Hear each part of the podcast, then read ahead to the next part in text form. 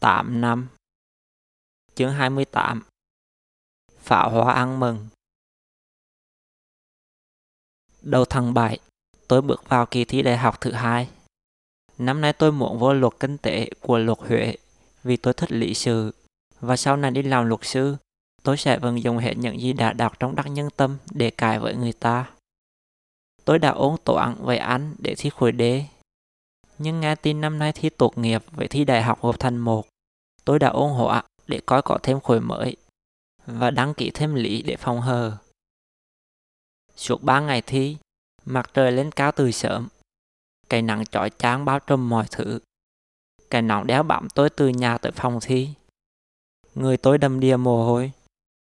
Tôi vừa làm bài vừa gãi lưng, lâu mặt rồi chùi tay.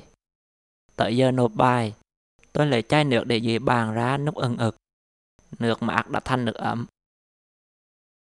Ra khỏi chỗ thi, hơi nóng dưới đường sọc vô mũi tôi. Tôi chán chút quá đầm đông, nhà mắt tìm ba. Tiếng người, tiếng động cơ và tiếng còi xe liên tục dòng vô tai tôi. Tôi leo lên xe ba. Cái yên nóng phòng đi. Đường về nhà tôi là một đường đua. Ba tôi đua với những số đếm ngược màu xanh và vàng trên cột đèn giao thông. Với tiếng còi bão và thánh chặn tàu đang từ từ kéo qua. Và với cả những người đang cố chiếm cho mình một chỗ đứng dưới bóng cây. Chậm một chút thôi, chúng tôi sẽ đứng phơi thịt giữa đường. 5 giờ chiều, mặt trời vẫn còn chói. Tới 6 giờ rưỡi nắng mới tắt hẳn.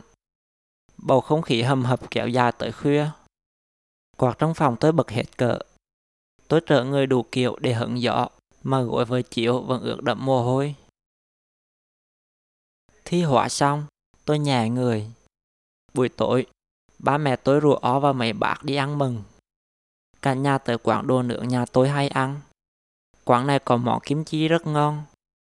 Tôi bỏ miếng kim chi trong lá cải xanh, đặt một miếng ba chỉ nướng lên trên rồi cuồng lại chấm tương ớt. Kim chi giòn chua, thịt ngọt béo và tương ớt cay, hòa quyện với mùi the nồng của cải xanh. Cái này cuồng thêm cơm nguội nữa là hết sảy.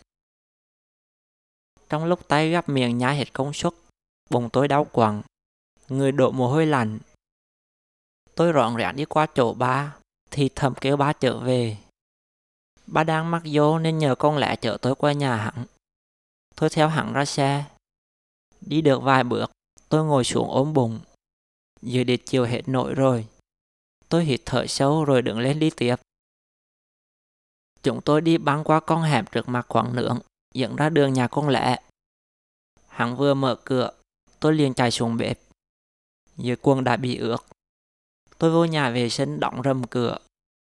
Những cú bùm như phá hoa nổ liên thanh. Tiếp đó là những tiếng bẹp ngắt quảng, rồi những tiếng tắt yếu ớt. Tôi vội lấy vòi xịt. Thốn quá. Tôi lảo đảo đứng dậy những nút xạ. Nước hoa tán động bay nhảy tôi vừa xả ra.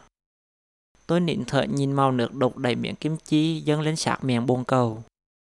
Nước chầm chầm ruột, kéo theo tất cả xuống lộ. Tôi nhận nút thêm lần nữa, rồi rửa tay. Con lẽ chở tôi về lại quán. Tôi nút hết chai nước và ngã người ra ghế. Mẹ kêu tôi ăn thêm. Tôi nhìn nồi lẩu thải trên bàn. Nước lẩu màu đỏ đang sôi sùng sục. Mùi xả với mùi chúa cay lượt nhà của mũi tôi. Nước miệng chảy ưng ực trong cổ họng. Ngon thì ngon thiệt, nhưng tôi chỉ ngồi nhìn. Lúc về nhà, mẹ hỏi tôi, con lo chuyện thi cử quá à? Dạ không. Tôi nói vậy, nhưng mẹ cũng đúng một phần. Phần còn lại và nhiều nhất là vì chuyện đi biển về lớp tôi tuần trước. Trước chuyện đi một tuần, dự báo thời tiết nói trời sẽ mưa giống cả tuần. Những ngày sau, mây đen kéo tới từ trưa và buổi chiều trời mưa tầm tạ. Mỗi lần nghe sầm đánh về mưa dồi trên mày tôn, bụng tôi nhỏi lên. Gần tới ngày đi, cái bụng càng đau quằn hơn. Sau đó, dù đã đi biển như kế hoạch, chỗ đau ở bụng tôi vẫn còn đó. Tôi cứ nghĩ tới chuyện đi thi là bụng lại nhỏi.